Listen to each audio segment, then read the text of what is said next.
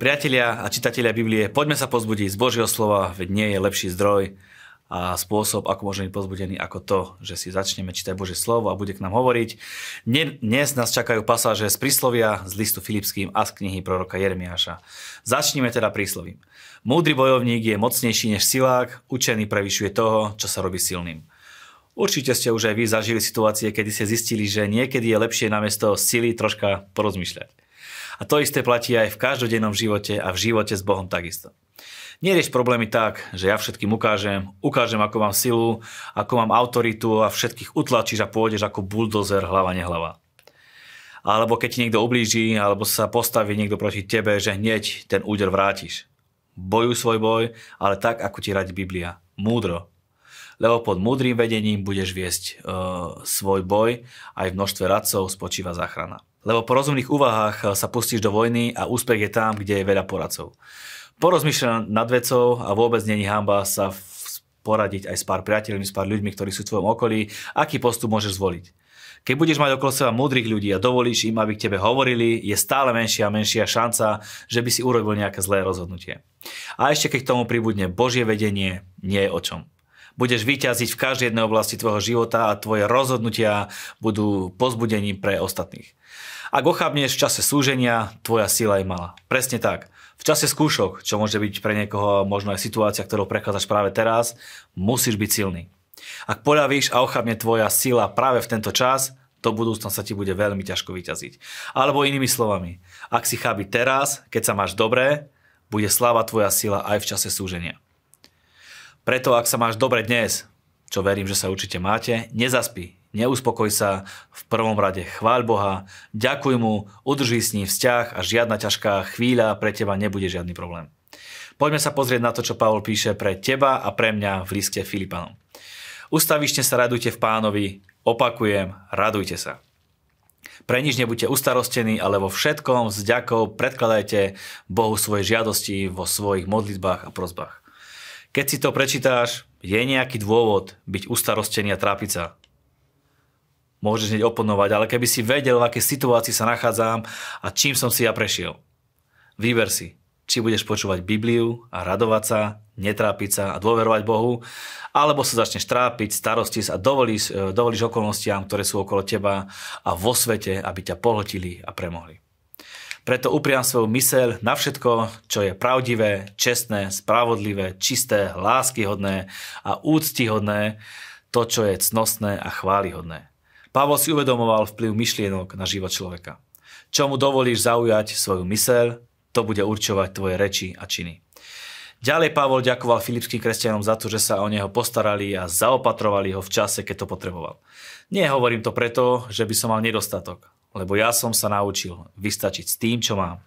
Viem sa, viem sa aj uskromniť a viem žiť aj v hojnosti. Vo všetkom a do všetkého som zasvetený. Byť síty aj hľadovať mať hojnosť aj trieť núdzu. Všetko môžem v Kristovi, ktorý ma posilňuje. Ale dobre ste urobili, že ste, ma, že ste sa ma ujali v mojom súžení. Tu si môžeme všimnúť minimálne dve veci. Peniaze a finančné zaopatrenie sú veci, ktorými nás chce Boh požehnať. Môžu nastať situácie, keď slúžime Bohu, že nastane nejaká kríza, áno, to sa stáva. Ale vidíme aj to, že nie sme závislí na okolnostiach na tom, či máš pokryté všetky tvoje potreby a tak ďalej. Tvoje uspokojenie je v Bohu, aj keď nejaká oblasť možno ešte nie je naplnená. Ty si šťastný a radostný, lebo v Bohu máš presne to, čo potrebuješ. Vieš prejsť každou situáciou a v každej situácii sa vieš dokonca aj radovať.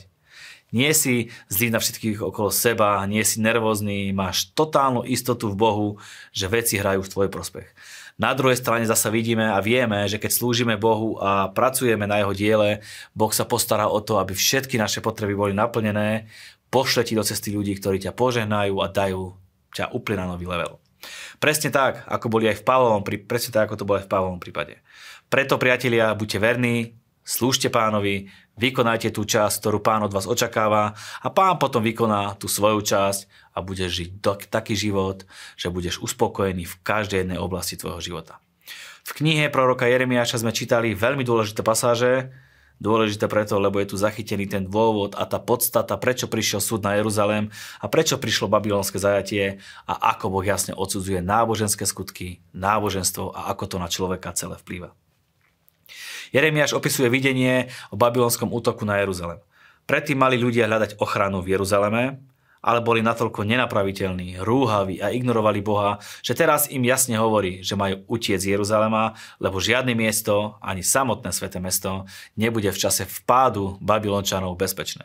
Veľakrát im dával možnosť na nápravu, veľakrát im vyhlasoval milosť, nech zanechajú nevernosť, ale oni to ignorovali.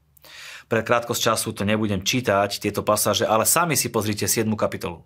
V skratke im hovorí Boh. Vy si myslíte, že môžete hrešiť, modliť sa k cudzím bohom a žiť absolútne hriešne a potom prídete do chrámu a myslíte si, že je všetko v poriadku. Ľudia si myslia, že môžu žiť, ako oni uznajú za vhodné. Robiť to, čo im vyhovuje. Potom si myslia, že keď prídu napríklad do cirkvi alebo do kostola, že Boh je z toho absolútne hotový a na všetko zabudne. Potom zasa hrešia, prídu, ukážu sa a stále dookola opakujú to isté. Žiadna zmena. Ľudia sú totálne oklamaní a myslia si, že takto to je úplne v pohode. Vidíme, že nie je. Boh takýto život nenávidí a aj ho odsudzuje. Dokonca tam priamo hovorí, ako ľudia uctievajú kráľovnu nebies. To som si nevymyslel ja, to hovorí Biblia. Aká veľká časť našej populácie uctieva aj dnes kráľovnu nebies. Téme kráľovnu nebies sa podrobnejšie venujeme v relácii 20 minútovka. Nebudem brať teraz to, na to čas, môžete si to určite uh, pozrieť, zaujme vás to. Ako proroka v tej dobe ľudia nepočúvali a mali ho na posmech a za nič, aj tebe to možno tak pripadá, že ťa ľudia nepočúvajú a majú ťa na posmech. Nevadí. Vôbec nevadí, čo si ľudia myslia, nie je to dôležité. Rob to, čo sa Bohu páči, rob to, čo hovorí Biblia a semienka, ktoré vychádzajú z tvojich úst, donesú to správne ovocie. Odovzdaj sa Bohu a budeš žiť nie pod prekliatím, ale pod požehnaním. Ďakujeme za vašu priazeň, ďakujeme, že podporíte tento projekt. Ste našou súčasťou, nech je Pán s vami, nech vás mocne požehná.